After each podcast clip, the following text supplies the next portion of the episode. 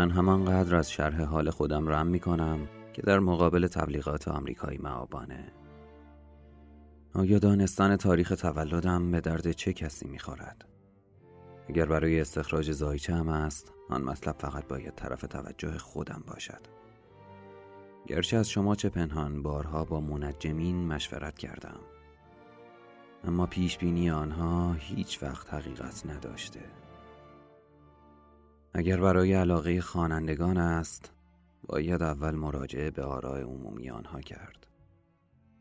چون اگر خودم پیش دستی بکنم مثل این است که برای جزئیات احمقانه زندگیم قدر و قیمتی قائل شده باشم. به علاوه خیلی از جزئیات است که همیشه انسان سعی می کند از دریچه چشم دیگران خودش را قضاوت بکند. و از این جهت مراجعه به عقیده خود آنها مناسب تر خواهد بود مثلا اندازه اندامم را خیاطی که برایم لباس دوخته بهتر می داند. و پین دوز سر گذر هم بهتر می داند که کفش من از کدام طرف ساییده می شود.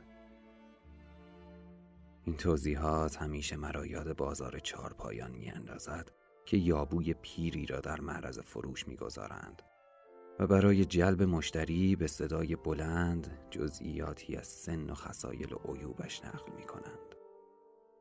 از این گذشته شرح حال من هیچ نکته برجسته ای در بر ندارد. نه پیش آمده قابل توجهی در آن رخ داده نه عنوانی داشتم نه دیپلم مهمی در دست دارم و نه در مدرسه شاگرد درخشانی بودم بلکه برعکس همیشه با عدم موفقیت روبرو شدم. در اداراتی که کار کردم همیشه عضو مبهم و گمنامی بودم و رؤسایم از من دل خونی داشتند. به طوری که هر وقت استفاده دادم با شادی هزیان آوری پذیرفته شده است. روی هم رفته موجود وازده بی مصرفی قضاوت محیط درباره من می باشد و شاید هم حقیقت. در همین باشد.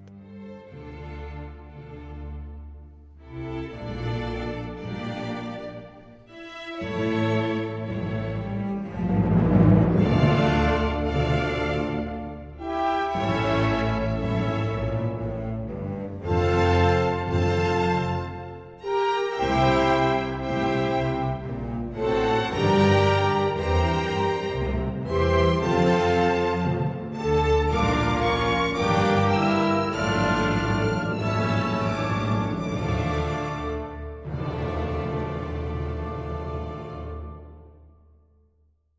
از اینکه این اپیزود رو شروع کنم بعد نیست یه نگاه کلی به اپیزودهای قبلی بندازیم. فکر کنم تا حالا گفتم که من یه کمی توی برنامه ریزی کردن مشکل دارم. چیزی که خیلی تلاش می‌کنم درستش کنم اما حداقل تا الان که نشده. برای همین پادکستی که از اول فکر می‌کردم یکی دو ماه تموم بشه تا حالا طول کشیده. پس یه یادآوری از اپیزودهای قبلی بکنم و بریم سراغ این قسمت.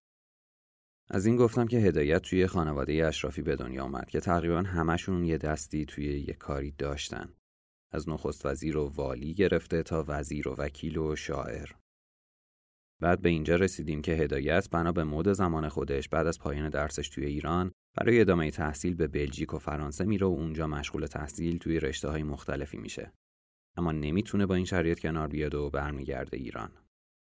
اون داستان نویسی رو از زمانی که توی ایران مشغول تحصیل بوده شروع می‌کنه و وقتی که سال 1309 از فرانسه برمیگرده عملا یکی از شناخته شده ترین داستان نویسای مملکت شده. بعدم با هم یه نگاه کوتاهی به چند تا از داستانهای هدایت انداختیم تا یه کمی با جهانبینی اون آشنا بشیم و یه شناخت کلی از آثارش پیدا کنیم. از مشکلاتش با اطرافیانش گفتم و به این رسیدیم که حکومت وقت هم چندان چشم دیدنشون نداشت و انتشار آثارش رو ممنوع کرده بود. بعد به جایی رسیدیم که همراه دوست خودش پرتو برای مدتی به هند میره و اونجا بوفکور مهمترین اثرش و احتمالا مهمترین داستانی که به زبان فارسی نوشته شده رو منتشر می‌کنه. چند ماه بعد به ایران برمیگرده و مدتی رو توی مملکت خودش میگذرونه اما دلایل زیادی مثل فشاری که جامعه، حکومت و حتی اطرافیان بهش میارن باعث میشه که دوباره به فکر رفتن به فرانسه بیفته. اون به فرانسه به عنوان جایی نگاه می‌کنه که می‌تونه تا حد زیادی از این فشار خلاص بشه و آزادی خودش رو به دست بیاره و دوباره بنویسه. اما رفتن به فرانسه هم به این سادگی ها اتفاق نمیافته. بریم برای قسمت چهارم تبعیدی همیشگی.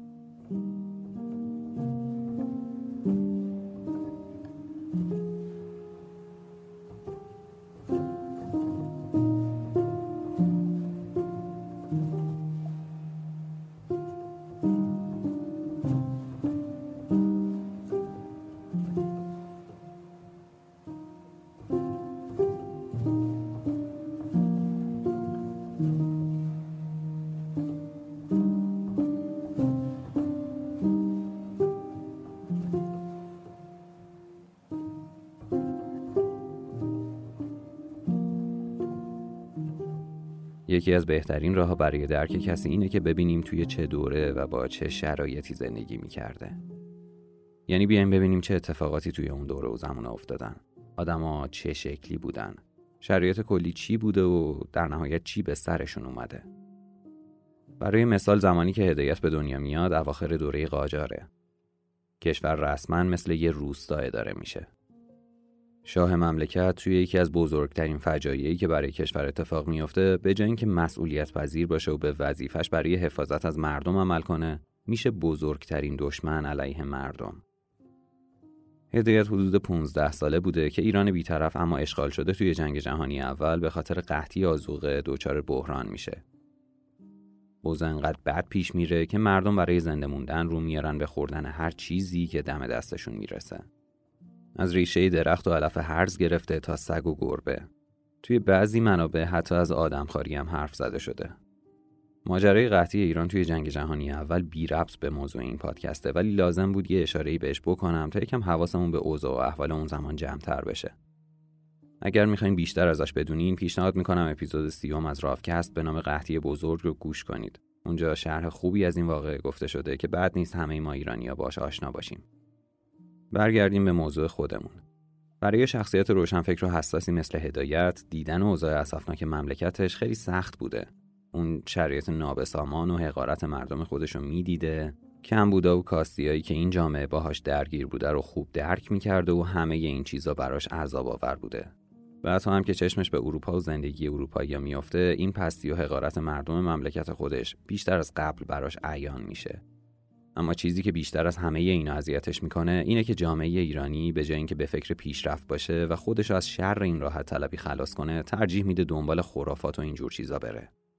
در این حال که برای این مردم برای بدبختی خودش دل میسوزونه و می‌خواد به هر شکلی که شده اونا رو یه جوری متوجه شرایط کنه در کمال ناباوری می‌بینه دیگران. گاهی حتی دوستای نزدیکش از توجه به این کمبودا قافلن همینا باعث یه جور سرخوردگی می شده که قطعا برای کسی با این خلق و خو قابل تحمل نبوده. جدا از اینا با مقایسه مملکت و مردم خودش با کشورهای پیشرفته اروپایی روز به روز به این درد بیدرمان هدایت اضافه می شده. تا جایی که برای تسکین این درد برای فرار از این احساس حقارت رو به عهد ساسانیان می‌کنه و ایرانی رو برای خودش ترسیم می‌کنه که توی دوران اوج شکوه و جلال قرار داشته با مردمی که سرآمد فرهنگ جهان بودن فارغ از اینکه این تصویر تا چه اندازه درست یا غلط بوده و خود این دوره چقدر باشکوه بوده یا اینم تصویر خامی برای ما ایرانیا شده می‌خوام به وجه تسکین دهنده این تصویر برای هدایت اشاره کنم. چیزی که به مرور زمان و بعد از گذشت سالها از بین میره و اونم دیگه کارایی سابق خودشون نداره. توی اشک تمساح می نویسه افتخار به عظمت باستانی تا آن حد مفید است که موجب تشویق و پیشرفت مادی و معنوی یک ملت در نبرد آینده او بشود. نه اینکه او را خودپسند و متعصب بار بیاورد و نه اینکه بخواهند با این نوع سرایی ها او را به خواب قفلت ببرند و در فلاکت خود محروم بکنند. کسی منکر ملیت، زبان و افتخارات گذشته ایران نمی باشد تا همان اندازه که نسبت به زمان و مکان در مسیر تاریخی مقامی برای خود احراز کرده ایم. اما تکرار ملت شش هزار ساله و ذکر نام سیروس و داریوش و انوشی روان و سلطان محمود و شاه عباس برای مردم آب و نان نمی شود. و ارق وطن پرستی کسی را نمی جنباند و یک قدم هم ما را رو به جلو نمی برد. می‌بینید کسی که یه زمانی سایه مغول رو توی کتاب ایران و پروین دختر ساسان رو می‌نویسه انگار به جایی می‌رسه که دیگه حتی همین نگاه به گذشته هم براش جذابیتی نداره. چون اون دنبال کارکرد مثبت از این گذشته است. اما می‌بینه اینجا هم به جای احساس غروری که در نهایت باید منجر به تغییر مثبت بشه با غرور کاذب و بیخیالی روبرو شده. اون می‌دونه که تنها افتخار به گذشته چیزی رو تغییر نمیده. نه تنها باعث تغییر نمیشه که حتی می‌تونه خطرناکم باشه.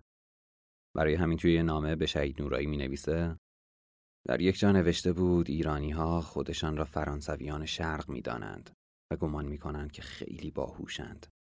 اما ملتی به حماقت اینها کمتر دیده شده است. حقیقت تلخی است ولی که آنچه می بینم این نظر را تایید می کند. باید سوخت و ساخت. از این احمقانه تر نمی شود. یا مفهوم زندگی این بود که آدم شاهد رجال بازی یک دست مادر بشود؟ ما که زیر محکومیت خودمان را امضا کرده ایم. به درک. بعد توی نامه دیگه بازم به شهید نورایی اینطور می نویسه از اوضاع حقیر خواسته باشید مانند سابق به طرز احمقانه ای می گذرد. فقط روزها می آیند و می روند. نه حقی داریم که از کسی بازخواست کنیم. نه میهنی که به گذشته و آینده آن علاقمند باشیم. نه آینده ای که برای بهبودی آن بکوشیم و نه زال و زاتولی که در تأمین آینده او تلاشی بکنیم. و نه دماغی و دلی که به کاری سر خودمان را گرم بکنیم. بدتر از دوزخ سارتر همه چیز بیطرفانه میگذرد. با جار و جنجال و سر و صدا. ما هم روزی چند چروک بیشتر چند ناخوشی تازه چند موی سفید برای فردای خودمان ذخیره می کنیم زندگی حیوانی و نباتی هم گذشته به حالت سنگ افتاده ایم. این هم یک جورش است. گیتی است. کی پذیرت همواری؟ از این مزخرفات زیاد می شود کاغذ را سیاه کرد. اما هرچه فکر می کنم مطلبی ندارم که بنویسم. هوا گاهی ابر است گاهی آفتاب گاهی سرد و یا گرم است. بعضی ها به آدم خوبی می کنند بعضی ها بدی مثل اینکه اینها هم کهنه شده است. شاید مقدمات جنون دارد شروع می شود بعدها هم به کلی از اصلاح امور ناامید میشه و برای شهید نورایی می نویسه نه تنها خودم را طبعی مملکت گل و بل نمی‌دانم بلکه احساس یک جور محکومیت می کنم. محکومیتی عجیب بیمعنی و پوچ. فقط از خودم می‌پرسم که چقدر بیشرم بودم که در این دستگاه مادر به ها توانستم تا حالا لاشه خودم را بکشم. قیالود و کثیف و یک چیز قضا و قدری و شوم با خودش دارد. بهتری و بدتری و اصلاح آینده و گذشته و همه آنها هم در نظرم باز یک چیز احمقانه و پوچ است. جایی که منجلاب گوه است دم از اصلاح زدن خیانت است. اگر به یک تکه آن انتقاد بشود قسمت های دیگرش تبرئه خواهد شد. تبرئه شدنی نیست. باید همش را در بست محکوم کرد و با یک تیپا تو خلا پرد کرد. شاید بشه گفت هدایت مثل بیشتر هنرمندای روشنفکری که وابسته به هیچ دولتی نیستن و از هیچ حزب سیاسی حمایت نمی‌کنن نمی‌تونست با چیزی که باور داشت بعد کنار بیاد و فقط وقتی ممکن بود راضی بشه که همه چیز درست و بجا کار می‌کرد. برای مثال هدایت یکی از معدود افرادی بین دوستای نزدیک خودش بود که به هیچ جناح سیاسی دل نبست. شاید یه زمانی دوستای نزدیکی از حزب توده داشت و می‌شد یه شباهتایی بین اونا دید. اما خودش هیچ وقت به طور رسمی به عضویت این حزب در نیومد. برعکس همیشه منتقد همگی اونها باقی موند. ماجرای هدایت و حزب توده بیشتر از اینکه بخواد واقعی باشه یه خیال پردازی از طرف اعضای این حزب بود که می‌خواستن به واسطه جایگاه هدایت اعتباری برای خودشون بخرن. خیال پردازی که با پیش اومدن ماجرای آذربایجان به طور کل از بین رفت. چون از اینجا به بعد هدایت سراحتا از این حزب انتقاد می‌کرد و دیگه نمی‌تونستن بگن بین هدایت و اونا همفکری و پیوندی وجود داره. سال 1327 که هدایت مقدمه ترجمه گروه محکومین کافکا رو مینوشت تصمیم گرفت حرف خودش رو در مورد حزب توده به عنوان جوابی به مقالات احسان تبری بی پرده بزنه. اون نوشت هرگاه برخی به طرف کافکا دندان قروچه می روند و پیشنهاد سوزاندن آثارش را می کنند برای این است که کافکا دلخوش کنک و دستاویزی برای مردم نیاورده بلکه بسیاری از فریبها را از میان برده و راه رسیدن به بهشت دروغین روی زمین را بریده است کسانی که برای کافکا چوب تکفیر بلند می کنند مشاته های لاش مرده هستند که سرخاب و سفیدا به چهره بت بیجان قرن بیستم میمالند. این وظیفه کارگردان ها و پامنبری های اسراب طلایی است. فریدون هویدا نویسنده و دوست هدایت در این مورد میگه. اون زمان همون زمانی بود که از لحاظ سیاسی در ایران و روابط ایران با خارج خیلی دشوار بود. من خب اون موقع عضو پایین رتبه سفارتمون بودم در پاریس. خب بحث می‌شد با هدایت راجع به اوضاع ایران و اینا. یک دفعه هم ازش پرسیدم راجع به دکتر مصدق. خیلی نظر بدی داشت نسبت به مصدق. هیچ وقت فراموش نمی کنم گفت این جز سیاست مداره اوان فریبه یعنی پاپولیست. هیچ امیدی نداشت که وضع ایران درست بشه. ولی خود در همون زمان کافه فردوس و اون بحثایی که می داشتیم خیلی ها مثل مثلا شهید نورایی خیلی امیدوار بود که وضع اقتصادی ایران رو اگر بشه درست کرد ایران به طرف یک آتیه روشنی خواهد رفت. همیشه این بحثا می‌شد. مخصوصا که از میزهای دیگه چه تودهی چه تفضلی چه ناسیونالیست های چیز این بحثا می‌شد. ولی هدایت همیشه آخرش می‌گفت اینا درست نمیشه. ایران خراب شده و درست شدنی هم نیست. که همون زمان جنگ بین الملل دوم و فوری بعد از خاتمه جنگ با هدایت خیلی رفت و آمد داشتم در تهران. می‌دیدم که هدایت در حقیقت یک وطن پرستی خیلی شدیدی در وجودش هست مثلا من به خاطر دارم با اینکه از بعضی لحاظ عقاید چپی بیان می‌کرد شدیدا بر علیه پیشوری اظهار نظر می‌کرد. یه وطن پرست عجیبی بود. خیلی دوست داشت مثلا در میان توده و اینا گاهی مسخرشون می‌کرد. با توده هم بحث داشت. یادم یک دفعه به تبری گفت. تبری از نمی‌دونم کدوم ناحیه شوروی برگشته بود و داشت هی می‌گفت می‌گفت می‌گفت. یک مرتبه هدایت همونطوری سالین رو به مسخره کشید که خیلی هم برخورد اون زمان به تبری. ضمنا یکی از نزدیکترین دوستان هدایت حسن قائمیان بود که اونم جز به توده بود. گرایش چپی داشت هدایت. تمام جوانایی که از مدرسه اومده بودن از اروپا همه هم تحت تاثیر همین عقاید چپی بودن دیگه. بنده خودم کارل مارکس تمام اینا خونده بودیم. در آن سالها یعنی از 1320 تا 1325 هدایت تمایلی به حزب توده و جنبش کمونیستی جهانی پیدا کرده بود. به ویژه نسبت به فاشیسم و نازیسم خیلی بدبین بود و در نتیجه طرفدار پیروزی متفقین بود. اما با وجود فشار و اصرار زیاد رهبران حزب توده هیچگاه حاضر به عضویت در آن نشد. اصلا در تمام زندگیش هیچ وقت در هیچ حزبی شرکت نکرد. از حزب و حزبازی بیزار بود و حاضر نبود آزادی فردیش را به هیچ بهایی از دست بدهد. از طرفی همین یک دنده بودن هدایت، نوشته های نیشدار و طرز فکر غیرقابل تحملی که داشت، کارو براش به جایی میرسونه که اگر پادرمیونی خانواده بانفوزش در کار نبود، بارها و بارها به زندان میافتاد و معلوم نبود سرنوشتش به کجا می‌رسید. از طرف دیگه این فقط یه وجه ماجرا بود. اگر نمی‌شد به راحتی اونو به زندان انداخت، دست کم می‌شد کاری کرد که انگار وجود خارجی نداره. کاری که نه فقط برای هدایت که برای هر کسی آزاردهنده است. صادق چوبک در مورد همین کنار گذاشته شدن هدایت که از نظرش بی ربط با خودکشی اون نبود میگه یکی از علل خودکشی صادقین بود که دستگاه او را تحویل نمی گرفت. هدایت می‌خواست بدون اینکه سر پیش کسی فرود آورد و یا چاپلوسی کند او را برای کاری که خوب بلد بود محترم شمارند و به هنر او ارج گذارند. او فرانسه را خوب می‌دانست و در کار زبان پهلوی کوشش ها کرده بود. داستان سرای خوبی بود و از همه گذشته آدم خوبی بود. به تمام معنا شریف بود.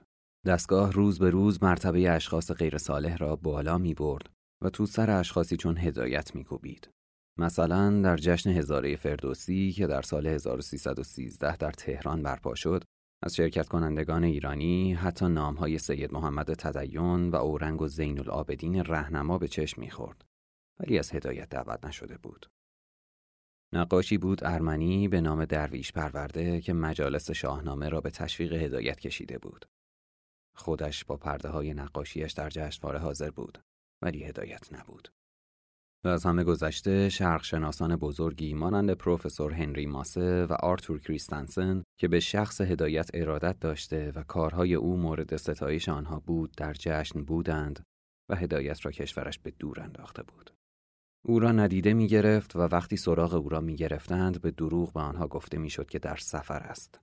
کدام احمقی باور می کرد که در گرماگرم جشن فردوسی هدایت به سفر برود؟ آخر به کجا؟ آنها خودشان را خر کرده بودند. درست است که هدایت به روی خود نمی آورد ولی دلش خون بود و از اینکه او را به هیچ روی تحویل نمی گرفتند سخت دلخور بود. درست است که هدایت در چاپ و انتشار کتابهایش بدبخت بود. مثلا سه خون را در 300 نسخه آن هم به خرج خودش چاپ کرده بود و بعدها بوفکور را خودش روی کاغذ اوزالید نوشت و نسخ معدودی را به چاپ رساند. آن هم در هندوستان و زیر جولکی و با هزار ترس و لرز. ولی بالاخره او وجود داشت و کارش ارزنده بود. میبایست دنبالش بفرستند. محیط هدایت به او توهین کرد. چند نفری هم که مثل ما به او ارادت داشتیم کاری از دستمان بر نیامد. حتی خودمان را هم کسی داخل آدم حساب نمی کرد. ولی او یک سرگردن از خیلی ها بلندتر بود. فقط جرمش این بود که چاپلوسی و کونلیسی بلد نبود. هدایت تا مرد شرافت اخلاقی خودش را حفظ کرد و به هیچ مقامی سرفرود نیاورد. می‌دانم که خیلی دلش می‌خواست که مردم او را بشناسند و مورد احترام همه باشد. ولی بدبخت هدایت تا مرد گمنام و حسرت زده و بدبین و خشمگین و ناراضی بود. در مورد همین موضوع مصطفی فرزانه هم نقل قولی از هدایت می‌کنه. توی کتاب خودش میگه یه روز بحث همین چیزا بود که بهم گفت گذشت آن دوره که نویسنده و هنرمند تو فقر و فاقه میغلطید. شهرت پول در میآورد. ولی شهرت بنده چه؟ فقط دردسر. نه خواننده نه ناشر. ناسلامتی مشهور هم هستم. کجا می روم؟ چه کار می کنم؟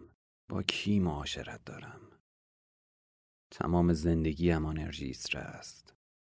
ولی کل درآمدم سن نار حقوق حقوق یک پیش خدمت که تا آخر برج نمی کشد. باید مثل بچه ها توی خونه پدرم زندگی کنم. نمی توانم سفر بروم نه استقلال داشته باشم. مرد شور. همه اینا توی شرایطیه که اون می‌دونسته که اگر یکم از عقاید خودش کوتاه بیاد می‌تونه تا حد زیادی رفاه زندگی خودش رو تضمین کنه. اما به هیچ عنوان دست به همچین کاری نمی‌زنه. هدایت به دوست خودش مینوی می‌نویسه. چندین جا برایم پایش افتاد. اگر کمترین تملق و چاپلوسی می‌کردم نانم توی روغم باشد.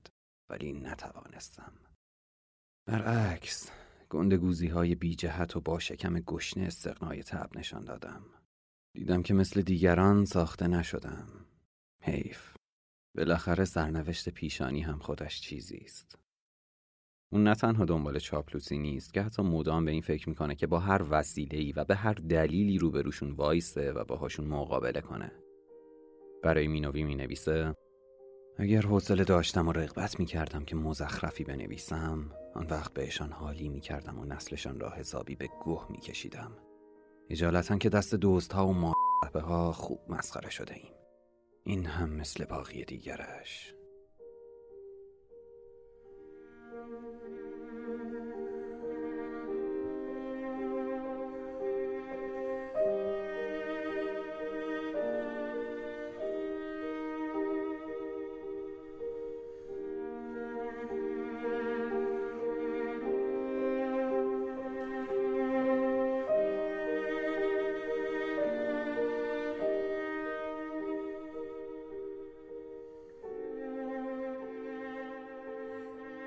باید منتظر پیش آمدهای نوظهوری بود که مجانا محکوم به تماشای رجال بازی و گند و گوه کاری هستیم. پوستمان کلفت شده. هیچ جور تأسفی هم برایمان باقی نمانده. زمستان مثل خایه حلاج ها در اتاقمان میلرزیم و تابستان مثل ماهی روی خاک افتاده پر پر می‌زنیم. گرد و غبار و سر صدای کارخانه کم بود حالا زوزه و ار و تیز رادیو هم قوز بالا قوز شده است. جای یک دقیقه آسایش نیست. گاهی از مقاومت خودم وحشت می کنم یادم تا مدتها تصویر غالبی که در مورد آثار هدایت توی ذهن ما شکل گرفته بود این بود که با خوندن این آثار دچار یأس افسردگی و پوچی میشیم. در نهایت خواننده آثار هدایت به سمت خودکشی میره. یکم گذشت تا کم کم متوجه شدیم نه تنها این باور درست نیست که حتی از خودکشی هدایت به شکلی سوء استفاده شده. که تا جای ممکن خواننده ها را از آثار روشنگر اون دور نگه دارن. این مشکل فقط مختص هدایت نبوده و نیست. توی سینما هم میشه یه نمونه ازش آورد. در مورد آثار آلفرد هیچکاک هم همین حرف و بوده. اینکه فیلم های اون باعث ترویج خشونت می برای همین هیچکاک توی مصاحبه ازشون یه سوال می‌پرسه. یک بار در جایی خواندم یک مرد که سه زن را به قتل رسانده قبل از کشتن سومین زن فیلم روانی من را دیده است خب می‌خواهم بپرسم قبل از کشتن دومین زن چه فیلمی را دیده؟ شاید قبل از کشتن اولین زن هم یک لیوان شیر خورده باشد. حتما آن وقت باید شیر خوردن را ممنوع کنیم. این جور نتیجه گیری ها که به همچین خروجی های بیپایه و اساسی می‌رسند بیشتر در جهت حفظ منافع افرادی کار می‌کنن که مسئولیت رسیدگی به مشکلات ما را به عهده دارن اینطوری براشون خیلی راحت تره که بگن عامل افسردگی یا خودکشی یا چه می‌دونم اعتیاد و جنایت توی جامعه ما و سیاست و تصمیمات غلطمون نیستیم این نتیجه خوندن آثار فلان نویسنده، دیدن فیلم های فلان کارگردان یا گوش دادن به فلان موسیقی و از اینجور چیزاست. ما هم قبول می‌کنیم بدون اینکه حتی چند دقیقه بهش فکر کنیم.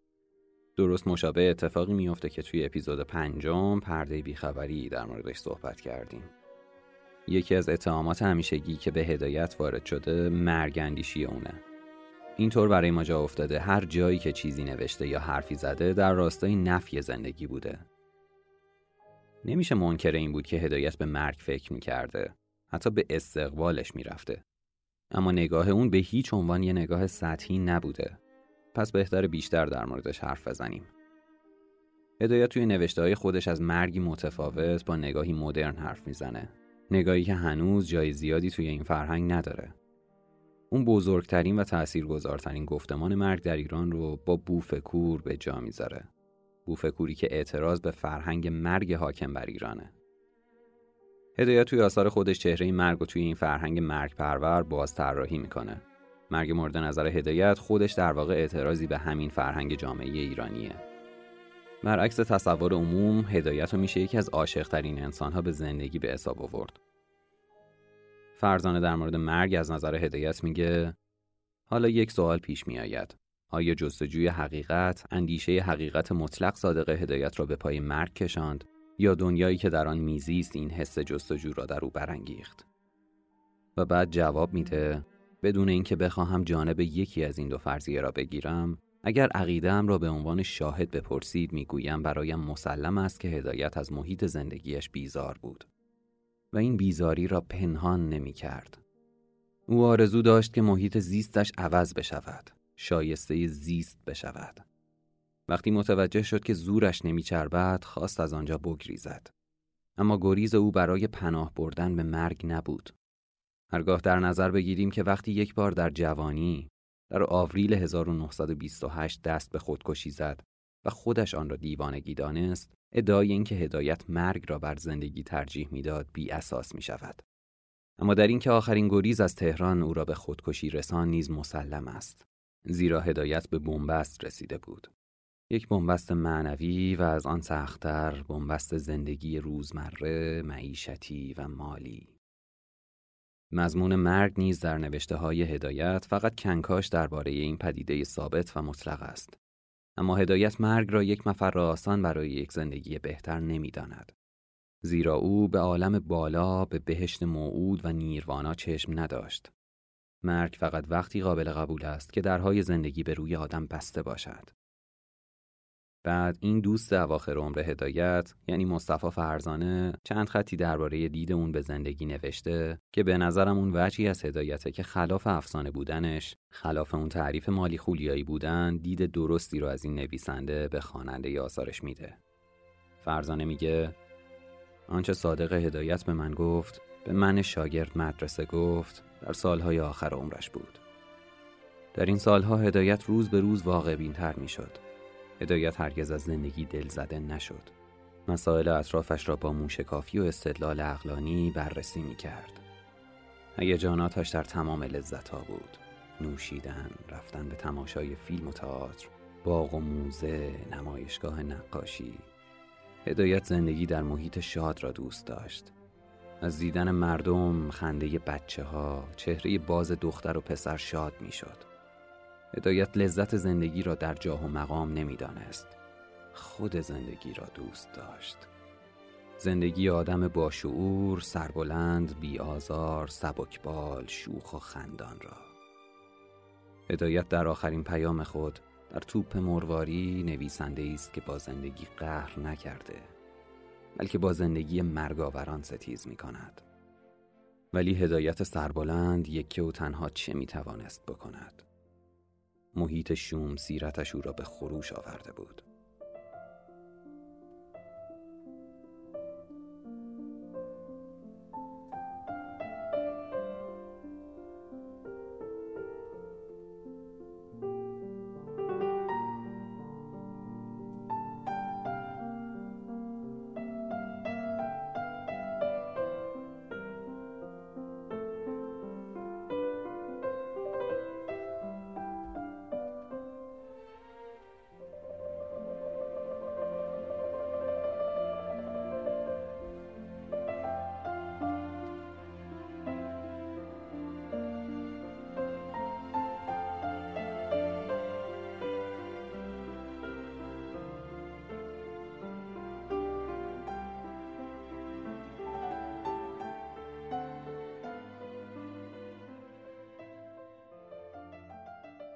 توی نامه‌ای که 15 اکتبر 1948 به جمال زاده نوشته می‌خونیم. نه حوصله شکایت و چسناله دارم و نه می‌توانم خودم را گول بزنم و نه غیرت خودکشی دارم. فقط یک جور محکومیت غیالودی است که در محیط گند بیشرم مادر بی باید طی بکنم. همه چیز بنبسته است و راه گریزی هم نیست. اما چرا هدایت ماندگار شد؟ ماندگار به معنای واقعی کلمه. کسی که هنوزم میشه به نوشته ها و عقایدش نگاه کرد و حس کرد هنوز زنده است و البته تمام این نوشته ها رو به تازگی نوشته. ما نویسنده و روشنفکرهای زیادی داریم که می‌تونیم بگیم ماندگار شدن. از میرزاده عشقی و احمد کسروی گرفته تا جمالزاده و نیما. همه ماندگار شدن. اما تفاوت هدایت اینجاست که همین امروز اگر از مردم عادی پرسیده بشه ما بین این افراد با کدوم یکی آشنایی بیشتری دارن و به کدوم یکی احساس نزدیکی بیشتری می‌کنن؟ احتمالا هدایت با اختلاف زیادی از دیگران جواب اول مردم به این سوال باشه. اینکه چرا هدایت توی فرهنگ معاصر ما جنبه افسانه‌ای پیدا کرده به چند تا خصوصیتش برمیگرده. اون تلاش کرد به هر شیوهی که می‌تونه این فرهنگ و رسوم و خرافاتی رو که باعث عقب موندگی مردم می‌شد به چشم بیاره و اون رو به عنوان یکی از مشکلات اصلی به عامه مردم معرفی کنه. هم به حکومت هم به فرهنگ عامه مردم هم به رفتار روشنفکران با مردم عادی و با همدیگه. اما برای تمام این مشکلات برخلاف چیزی که در موردش گفته میشه که همیشه بدون راه حل باقی موند اتفاقا راه حلم داشت.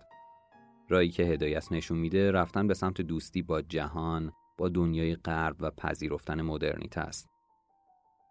هدایت وقتی پاریس و دنیای غرب رو می‌بینه و پیشرفت جوامع غربی رو در مقابل عقب موندگی جامعه ایرانی می‌ذاره به این نتیجه می‌رسه که یا جامعه ایرانی باید تجدد خواه بشه و دست از این کهنه پرستی برداره یا اینکه کلاهش پس معرکه است.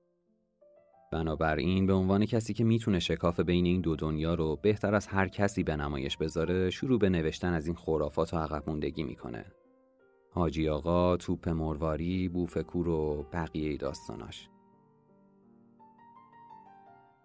جنبه انتقادی هدایت همونطور که همه می‌دونیم همیشه متوجه دستگاه حکومت نبوده. هدایت اول از همه میره سر وقت تضاد درونی هر آدمی. دروغایی که خودمون به خودمون میگیم و باورشون می‌کنیم. باورایی بدون پشتوانه و خرافاتی که بهشون معتقدیم باورمون رو به چالش می‌کشه و وقتی این کارو به خوبی انجام داد شخصی که آماده شده رو در مقابل ظلم و ستم حکومت و نادونی جامعه قرار میده. برای همینم است که تقریبا همه سعی می‌کنن نادیده بگیرنش. بعضی از مردم عادی به این خاطر که چون هدایت آینه ای از خودشون رو جلوی روشون می‌ذاره و واقعیت رو بهشون نشون میده و حکومت هم به این دلیل که اونو نوشته رو به عنوان مانعی برای تحمیق مردم می‌شناسه. اما با گذشت دهه ها از انتشار آثارش حالا مردم به درک بهتری از این نوشته ها رسیدن. حالا مشخص شده که هدایت کدوم طرف تاریخ بوده. حالا که به قولی پرده ها افتادن و مشخص شده تهمت هایی که بهش زده می‌شد تا چه اندازه بیپایه و اساس بودن. وقتی برای ساخت این پادکست داشتم تحقیق می‌کردم به یه مصاحبه از شهریار برخوردم که فکر کنم گوش کردنش براتون جالب باشه. گوش کنید تا یه موضوعی رو براتون بگم. استاد با صادق هدایت که آشنا شدید اونم همون سالا بود دیگه. صادق هدایت هم میامد دیگه. جز اون هنرمندان بود که همیشه منزل من میامدن یکیشون صادق هدایت. که اون بوفکورش اونجا خوند و همه یه حالت کراحتی پیدا کردیم و به من مجبور شدم ازیان دل رو بخونم. ازیان دلی که خوندم این حالشون جا اومد. سببش گفت که آخه صادر جون. چرا ما رو به اون حال انداختی این چی با این قدم با این توانایی چرا اینقدر بدبین هستی؟ چرا اینقدر منازل مکره دوست داری؟ از دلی که خوندم گفت این میگن شعر. نگاه شهریار به هدایت به بوفکور هدایت یه نگاه با نفرته. همونطور که خودش هم بهش اشاره می‌کنه. شهریار درک نکرده که این نوشته از چی حرف می‌زنه.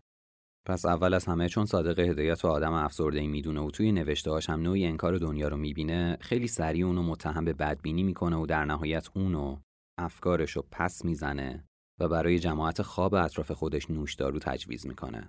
هزیان دل. پیرم و گاهی دلم یاد جوانی می‌کند. پیرم و گاهی دلم یاد جوانی می‌کند بلبل شوقم هوای نغم خانی می‌کند. همتم تا می‌رود ساز غزل گیرد به دست. طاقتم اظهار عجز و ناتوانی می‌کند. شعر میگم نمی‌تونم بنویسم.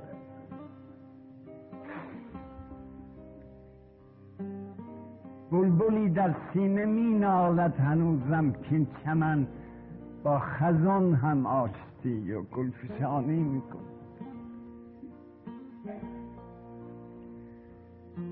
ما به داغ عشقبازی ها نشستیم و هنوز چشم پروین همچنان چشمک فرانی میکن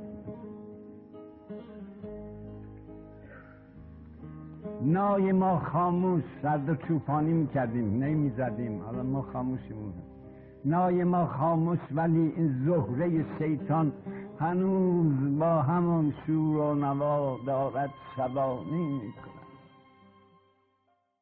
شعر خوبیه ولی اینکه خودش هم اشک حاضرین توی اون مجلس رو در میاره. پس چرا به هدایت میگه که حال ما رو خراب کردی. به قول خود هدایت ایرانی متخصص عزاداریه. ماجرای ساده ایه توی اون جمع قرار نبوده کسی بشکن بزنه و برقصه. اما برای مردم این راحتتر و قشنگتره که برای یه چیز بیفایده ساعتها اشک بریزن و احساس ناتوانی کنن تا اینکه به فکر بیفتن و حرکتی بکنن و به خاطر حماقت خودشون عصبانی باشن.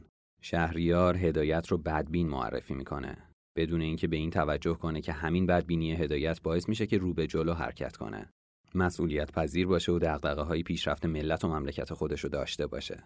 گریه کردن برای پیری، برای عشق گم شده و یا عشق از دست رفته می‌تونه آدمو تسکین بده. شکی توش نیست. اما نتیجه چی؟ تا کی غم و غصه برای نداشته ها و از دست رفته ها؟ پس ادامه زندگی چی میشه؟ هدایت رو بدون شور زندگی و با افکار مرگندیش معرفی می‌کنن اما کسی از این حرف نمی‌زنه که توی این فرهنگ و این مملکت همیشه صحبت از مرگ بوده. فقط می‌خواستیم این آقا تازه باشه آقا. تقلیدی نباشه. مردشون ریخته ده ببرم که مردشور بیشتر از همه به مردم خدمت می‌کنه. اه؟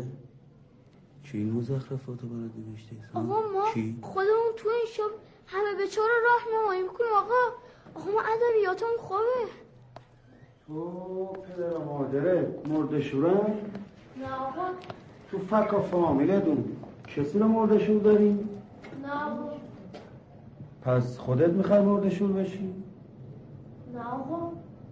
آخه من می‌خوام بدونم. تو تو آینده وقتی که بزرگ شدی می‌خوای چی کاره بشی؟ آقا هرچی خدا بخواد ولی خب خودمون دلمون می‌خواد آقا نویسنده بشی نویسنده بشی. چرا؟ می‌خواد نویسنده بشی. نویسنده بشی. قصه بنویسی بده دستی مردم. وای به حال خوانندا آخه پسه تو نمی‌دونی یه نویسنده باید دارای روحی لطیف باشه؟ تو نمی‌دونی یه نویسنده همش باید از عشق و گل و جیاه و محبت حرف بزنه؟ ما از محبت حرف زنیم آقا. محبت به مرد شورا. آقا مرد شورا ماده من دیگه حرف نزن حرف نزن. حرف نزن. اگه حرف بزنیم می‌زنم تو سره کتابم می‌خونی؟ بله. حتماً کتابا صادق هدایت رو می‌خونی ها؟ آقا یه دونشو خوندیم آقا تا نصف دیدیم چیز حالمون نمیشه آقا. دیگه نخونیم آقا. در ضمن میگن کتاباش برای سن و سالی ما خوب نی آقا. میگن خوب نیست ولی تو می‌خونی اونست که همش از تاغوت و نش و مرده و مردشور حرف می‌زنه مردشون ریخته دو ببرم همیشه مرگ و دنیای بعد از مرگ بوده که خواستنی و با ارزش معرفی شده و این زندگی بوده که انکار شده. هدایت زندگی رو انکار نمی‌کنه. اگه به مرگ پناه می‌بره از دست همین تفکرات احمقانه و پوچه. وقتی میگه حس کردم این دنیا برای من نبود، برای یک دسته آدم بیهیا، پررو، گدامنش، معلومات فروش و چشم و دل گرسنه بود، برای کسانی که به فراخور دنیا آفریده شده بودند و از زورمندان زمین و آسمان گدایی می‌کردند و تملق آنها را می‌گفتند اینجا تمنای زندگی داره عاشق زندگی و این زندگی رو برای همه می‌خواد آرزوی مرگ کسی رو نمی‌کنه. انسان شریفیه که توان دیدن سخت کشیدن هموطناشو نداره و می‌خواد پته همه رجاله ها رو بریزه رو آب. کسی که حداقل به واسطه خانواده قدرتمند خودش می‌تونست به راحتی زندگی کنه و هیچ دغدغه‌ای نداشته باشه انتخاب دیگه ای می‌کنه. علاوه بر این که مشکلات خودش پا برجا میمونه برای رفع و رجوع مشکلات مردم هم قدم برمیداره. یاد یه نقل قول از کاوه گلستان افتادم. کاوه گلستان پسر ابراهیم گلستان و یکی از بهترین عکاسای ایرانی که عکاس جنگ بود. گلستان در مورد نقدی که به عکساش میشه میگه من می‌خواهم صحنه هایی را به تو نشان دهم که مثل سیلی به صورتت بخورد و امنیت تو را خدشه‌دار کند و به خطر بیاندازد. می‌توانی نگاه نکنی می‌توانی خاموش کنی می‌توانی هویت خودت را پنهان کنی مثل قاتل ها اما نمی‌توانی جلوی حقیقت را بگیری. هیچ کس نمی‌تواند. حالا کی جرأت می‌کنه همچین شخصیتی رو نادیده بگیره و ازش بد بگه؟ این کار منافع چه کسی و چه گروهی رو تأمین می‌کنه؟ جواب مشخصه. نادیده میگیرنش بهش تهمت می‌زنن و به سمت خودکشی میفرستنش و در آخرم بعد از خودکشی به جای اینکه مسئولیت خودشون رو قبول کنن هدایت رو به عنوان یه آدم با افکار تاریک و میل به خودکشی معرفی می‌کنن که هر کسی آثارش رو بخونه خودکشی می‌کنه. براش چوب تکفیر بالا می‌برن و بهش بد و بیراه میگن.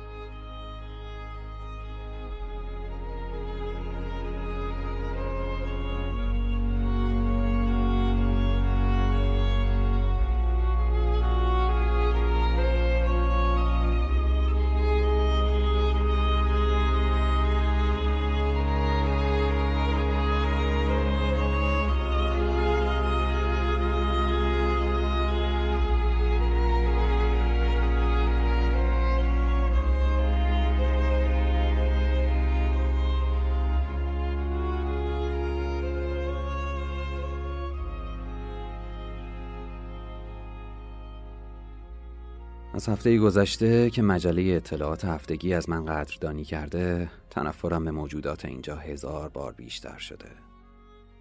این شرح حال عجیب که برایم به کلی تازگی داشت به قلم ابوالحسن احتشامی بود.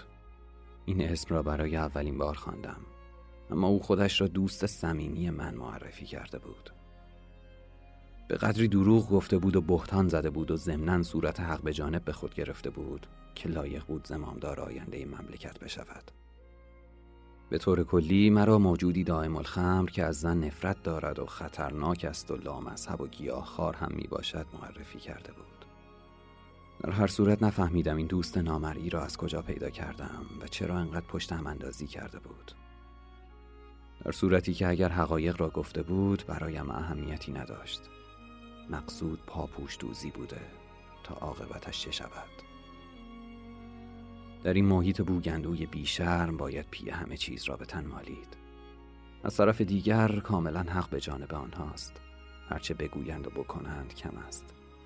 وقتی که آدم میان رجاله ها و مال به ها افتاد و با آنها هماهنگی در دزدی و ساروسی و تقلب و چاپلوسی و بیشرمی نداشت گناهکار است. تا چشمش هم کور بشود. نامه به حسن شهید نورایی 18 مهر 1326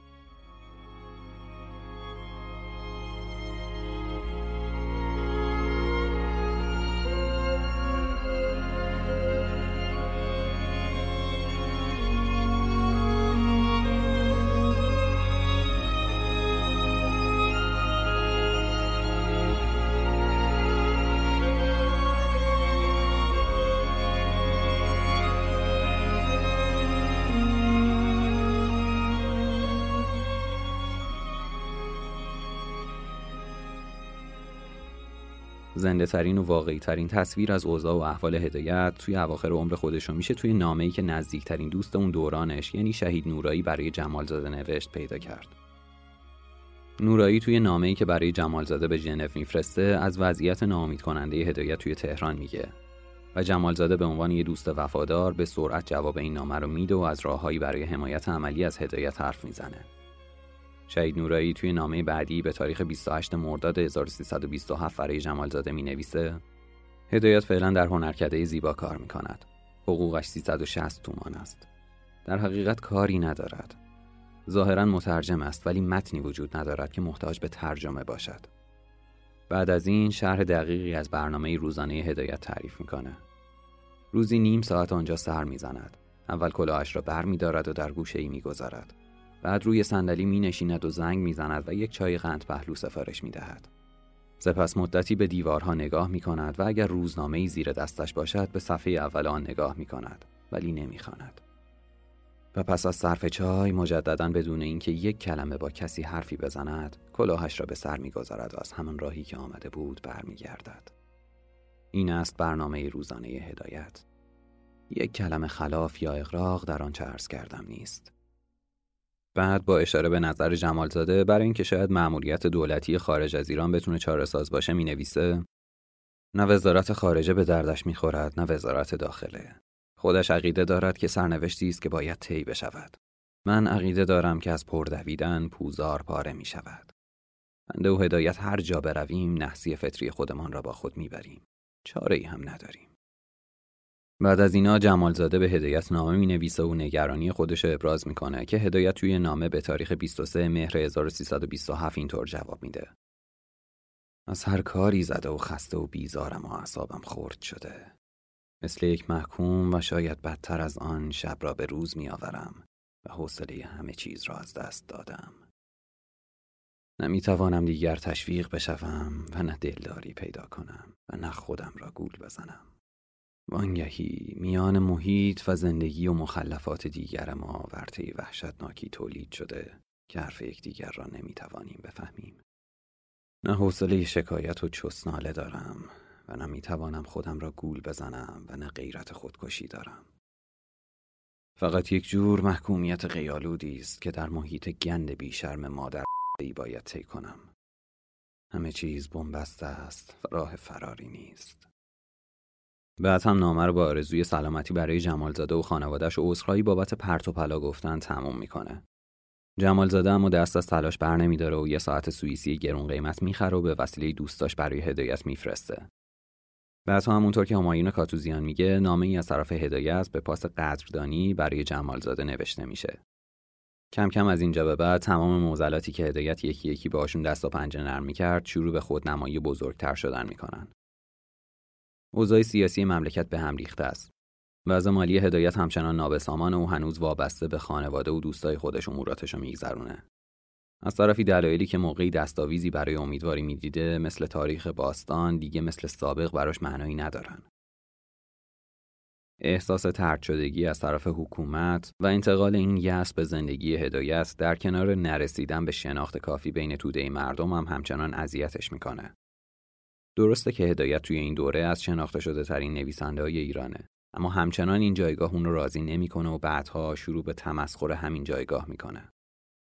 توی همین حال اوضاع با حمایت از دکتر مزفر بقایی که بر علیه قرارداد نفتی گس گلشاییان فعالیت می‌کرد و از مخالفین سرسخت رزمارا داماد خانواده بود موجب دلخوری خانواده خودش هم میشه از اوضاع جسمانی هدایت هم نباید غافل بشیم اونطور که توی نامه های آخر عمرش به شهید نورایی نقل می‌کنه گاهی از سرماخوردگی و سردرد شکایت می‌کنه گاهی از سینه درد و اسهال. بهتره که به چند تا از همین نامه ها رجوع کنیم. توی نامه ای که تاریخ نداره می نویسه خواستم تاریخ بگذارم دیدم تاریخ نمی‌دانم.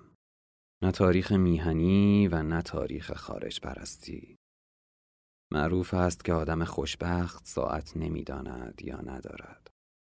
از این قرار ما از خوشبخت هم خوشبخت تریم جای شما نخالی امروز اتاقم سی و هفت درجه است درجه یک بدن سالم اما خودم مثل ماهی روی خاک افتاده پر پر می‌زنم. زمستان هم که مثل حلاج ها میلرزم. مدتی ناخوش بودم. باز پا شدم و راه افتادم. بادمجان بم آفت ندارد. این شرایط با رفتن به پاریس هم تغییری نمی‌کنه. حتی میشه گفت اوضاع بدتر هم میشه.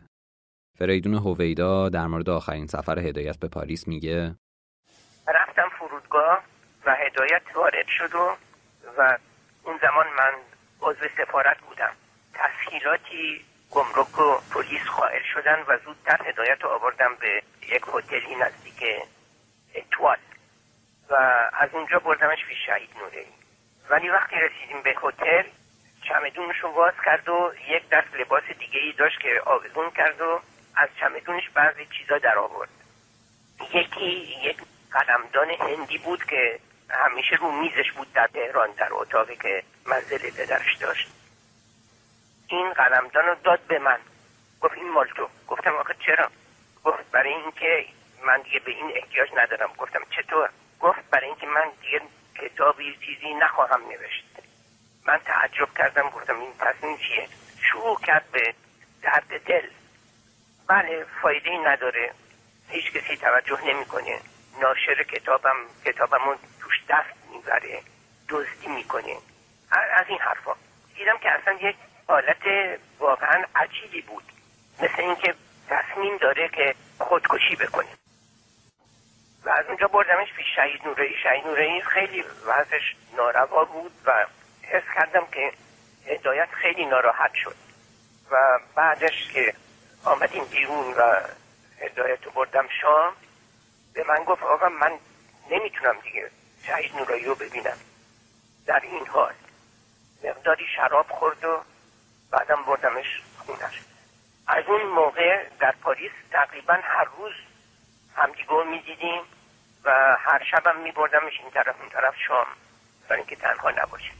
هدایت به امید اینکه وقتی به فرانسه می‌رسه شهید نورایی براش یه کاری دست و پا می‌کنه و اون می‌تونه تا حدی از پس هزینه هاش بر بیاد از ایران راهی فرانسه میشه.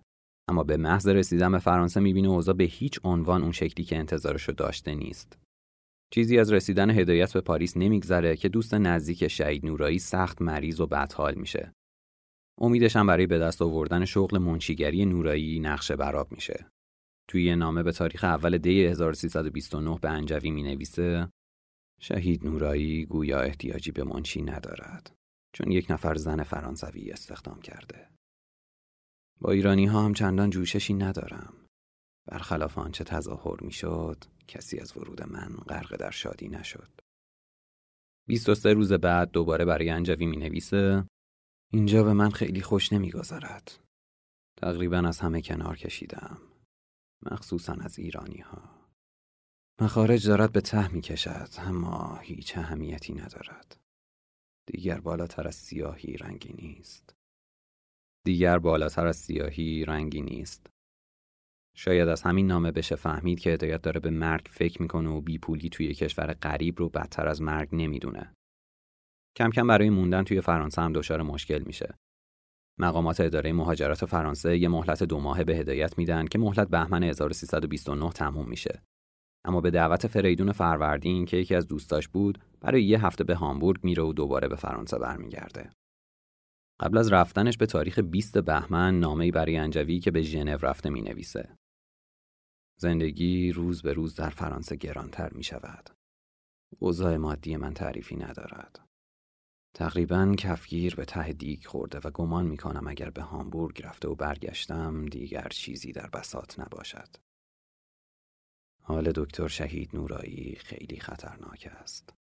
نمی‌دانم چه خواهد شد. به هر حال چه به هامبورگ بروم چه نروم آدرسم تغییر خواهد کرد. هدایتی مدتی رو به هامبورگ میره و بعد از برگشتش از هامبورگ با تهیه مدارک پزشکی سعی می‌کنه برای موندن بیشتر توی پاریس کاری انجام بده. اما این تیرش هم به سنگ می‌خوره. خودش ماجرا رو برای انجوی اینطور تعریف می‌کنه. من در همان اوایل ورود به دکتر مراجعه کردم و مقداری اسناد تهیه کردم که تاریخ آن مطابق با دسامبر گذشته است. مقداری هم خرج روی دستمان گذاشت. حالا اگر بخواهم آنها را به صحه سفارت برسانم و به تهران بفرستم که تمدید مرخصی بدهند تاریخش به دبه ای که درآوردم وفق نمی‌دهد. بعد هفته اسفند نامه‌ای به جمالزاده می نویسه. دو سه ماه از مرخصی محدودی که داشتم نفله شد. اخیرا مسافرتی به هامبورگ کردم. برخلاف انتظار خیلی خوش گذشت. از اینجا که خیری ندیدم. به علاوه اشکالات خیلی مسک برای جواز اقامتم می کنند. این است که خیال دارم فرانسه را ترک کنم و باقی مانده مرخصی را در لندن یا سوئیس بگذرانم. از قراری که شنیدم ویزای شیعیان علی به اشکال تهیه می شود. لذا خیال مسافرت به لندن را دارم. جمالزاده جواب دلگرم کننده ای برای اون می‌نویسه و میگه که باید به زودی برای مأموریت از طرف دفتر بین المللی کار به تهران بره و به محض برگشتن به ژنو با هدایت تماس می‌گیره. اتفاقی که هرگز نمیافته. جمالزاده چند روز بعد از مرگ هدایت نامه‌ای به دوست مشترکشون پردومناس می نویسه و میگه هرگز آن روزی که با زنگ تلفن از خواب پریدم و صدای هدایت را شنیدم که گفت در فرودگاه ژنو را فراموش نمی کنم. او در جای من خوابید. در فرودگاه که همدیگر را در آغوش گرفته بودیم قول داد که به ژنو برگردد و مدتی همینجا بماند. هیهات که نشد دوباره او را ببینم. تاریخ آخرین نامه ای که از او دارم مارس است.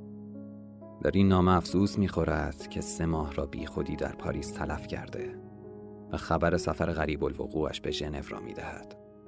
متاسفانه من آزم تهران بودم و برایش نامه نوشتم و گفتم که در بازگشت میبینمش.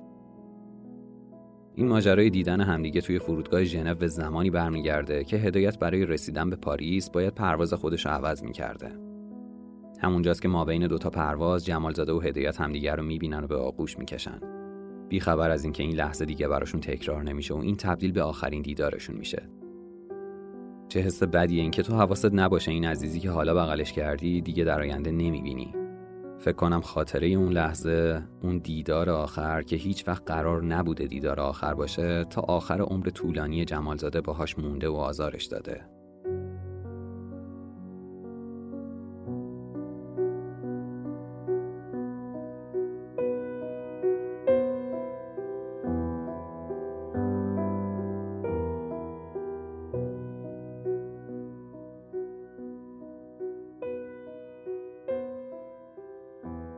اوایل فروردین 1330 انجوی که به پاریس میره متوجه خستگی و گرفتگی هدایت میشه. میگه که هدایت منظم به دیدن شهید نورایی دوست عزیز خودش می‌رفت و کم کم براش مشخص شده بود که واقعا اوضاع نورایی خوب نیست و رو به مرگه. همین مسئله فشار زیادی به هدایت وارد می‌کرد. انجوی تعریف می‌کنه که یه روز به همراه هدایت برای دریافت ویزا به سفارت سوئیس توی پاریس میرن. از غذا توی اون زمان روابط سیاسی ایران و سوئیس دچار تنش شده بوده و کنسولگری سوئیس توی صدور ویزا برای ایرانیا تعلل می‌کرده. به همین خاطر موفق به دریافت ویزا نمیشن. عجیب نیست که هدایت توی نامه‌ای که قبلتر براتون خوندم برای جمالزاده نوشته به اشکال به شیعیان علی ویزا می‌دهند. انجوی هنوز توی پاریسه که خبری از ایران توی سفارت پخش میشه. تیمسار حاجلی رزمارا نخست وزیر مقتدر و شوهر خواهر هدایت توی تهران به قتل رسیده. زاربی که متهم به قتل شده از اعضای فداییان اسلامه که بعدا مشخص میشه دربار هم از این سوء قصد با خبر بوده. شاید هدایت رابطه قوی و نزدیکی با شوهر خواهر خودش نداشت. برای مثال اونطور که برادر بزرگترش محمود خان به رزمارا نزدیک و از حلقه یارانش بود. اما به هر حال این اتفاق تاثیر بدی روی اون می‌ذاره. خانواده هدایت به طور کلی عضو مقتدر خودش از دست میده و توی ایران روحیه ضدیت با رزمارا شکل می‌گیره. اما جدا از همه اینا رزمارا در هر صورت شوهر خواهرش بود و به این ترتیب غم و قصه خواهر خودش هم به سرش آوار میشه. اونطور که مشخص طولی نمی‌کشه تا نشانه هایی از دست رفتن نفوذ خانواده هدایت بعد از قتل رزمارا توی رفتار ایرانیان سفارت با هدایت نمود پیدا می‌کنه. فرزانه به یاد میاره که بعد از این اتفاق هدایت بهش گفته جانم به لبم رسیده از ویزا بازی و این مسائل مزهک هر پانزده روز باید شال و کلاه کنم و با گردن کج بروم پیش پلیس که یک مهر کوفتی توی پاسپورتم بزند. آن هم با چه خاری و بدبختی. جا و مکان ثابت نداشتم به همه گفتم که کاغذهایم را به اسم فریدون هویدا به سفارت بفرستند.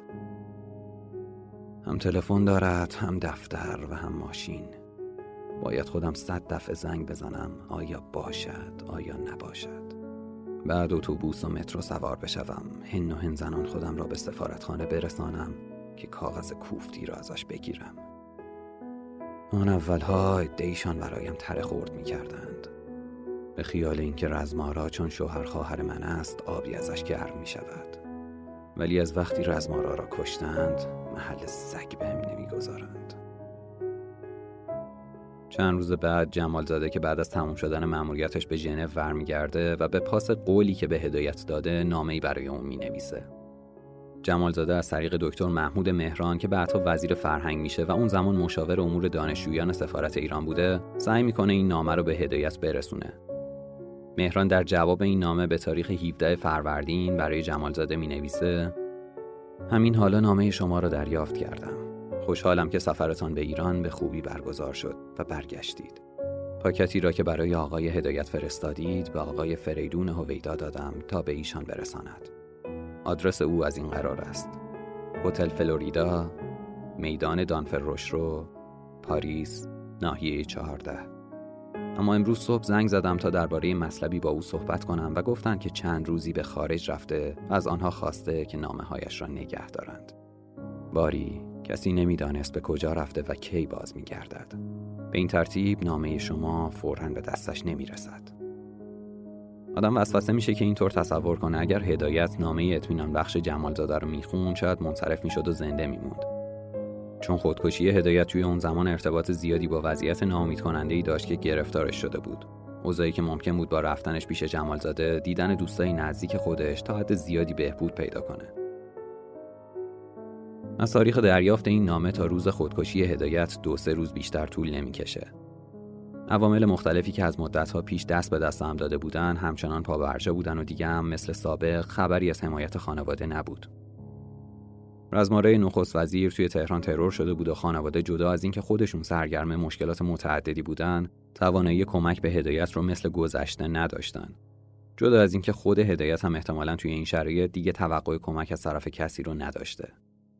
توی این مدت تنها کسایی که اونو می‌بینن یه زوج ایرانی ارمنی بودن که اون زمان ساکن پاریس بودن و به گفته خودشون پیش از این اتفاق چند باری هدایت رو برای شام به خونشون دعوت کرده بودن. این دو نفر همونایی هستن که خبر خودکشی هدایت رو به بقیه هم میدن. آقای ارمنی هدایت رو از زمان اقامتش توی ایران میشناخته. پدرش توی همون محله که خانواده هدایت ساکن بودن صاحب یغزه فروشی بوده. اما همونطور که گفتم اونو همسرش سالها توی پاریس زندگی می‌کردن. اونطور که از زبون خودشون گفته شده هدایت روز قبل از خودکشی اونا رو برای صرف شام دعوت می‌کنه اما وقتی برای بجا آوردن این دعوت به محل زندگی هدایت مراجعه می‌کنن با تصویری متفاوت از اون چیزی که انتظارشو میکشیدن روبرو میشن 19 یا 20 فروردین زمانش دقیق مشخص نیست هدایت به آپارتمان خودش برمیگرده به آشپزخونه میره و پتویی روی زمین پهن می‌کنه در آشپزخونه رو از تو میبنده و درزای در و پنجره رو با پنبه میپوشونه. در نهایت چیر گاز رو باز می‌کنه و روی زمین دراز می‌کشه. هدایت هیچ یادداشتی درباره خودکشی نمی نویسه. هرچند از قبل میشه یادداشتهای خودکشی فراوونی توی نامه های خودش، داستانها و در نهایت توی پیام کافکا پیدا کرد. از جمله این قسمت که توی زنده به گور می نویسه. شنیدم که وقتی دور کجدم آتش بگذارند خودش را نیش می‌زند. آیا دور من یک حلقه آتشی نیست؟ از زمانی که هدایت این سوال رو توی داستان زنده به گور می‌پرسه این حلقه مدام تنگتر و تنگتر میشه تا در نهایت همونطور که حد زده بود رأی به از بین بردن خودش میده به پلیس اطلاع داده میشه و خبر کوتاهی مبنی بر خودکشی اون توی مطبوعات فرانسه چاپ میشه خواهرزادهاش خانم مهین فیروز که اون زمان ساکن پاریس بودن به خانواده توی تهران تلگراف می‌زنن و خبر این اتفاق رو بهشون میدن. در نهایت تصمیم گرفته میشه که هدایت توی همون پاریس دفن بشه. تشریفات خاکسپاری یک هفته بعد توی مسجد مراکشی پاریس برگزار میشه و تابوت رو به قبرستون پرلاشز می‌برن تا در کنار مردان و زنان نامدار فرانسوی به خاک سپرده بشه.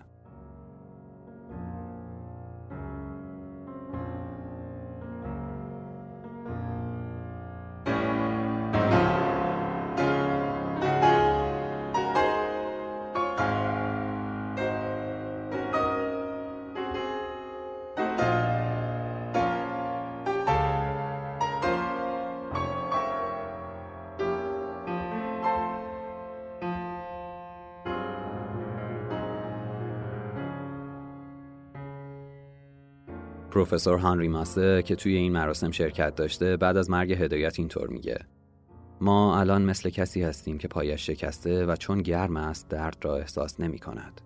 وضع ما چنین است. صادق هدایت از دست رفته و ما درد را احساس نمی کنیم.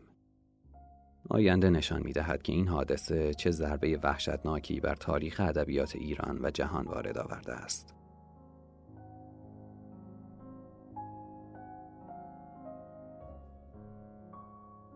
چند سال بعد محمود خان هدایت ترتیبی میده تا به جای سنگ اولیه سنگ فعلی روی قبر اون نصب بشه. سنگی با نوشته های فارسی و فرانسوی و با ترکی از یه جغد به یاد مشهورترین اثر این نویسنده یعنی بوفکور.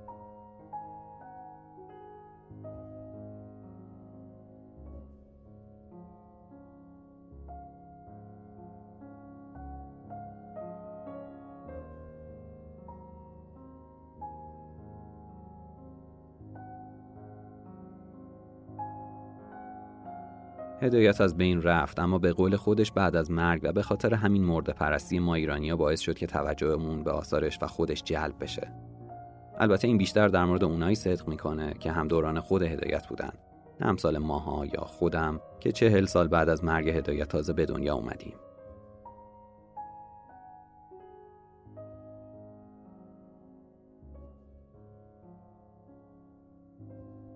دیدار به قیامت. ما رفتیم و دل شما را شکستیم.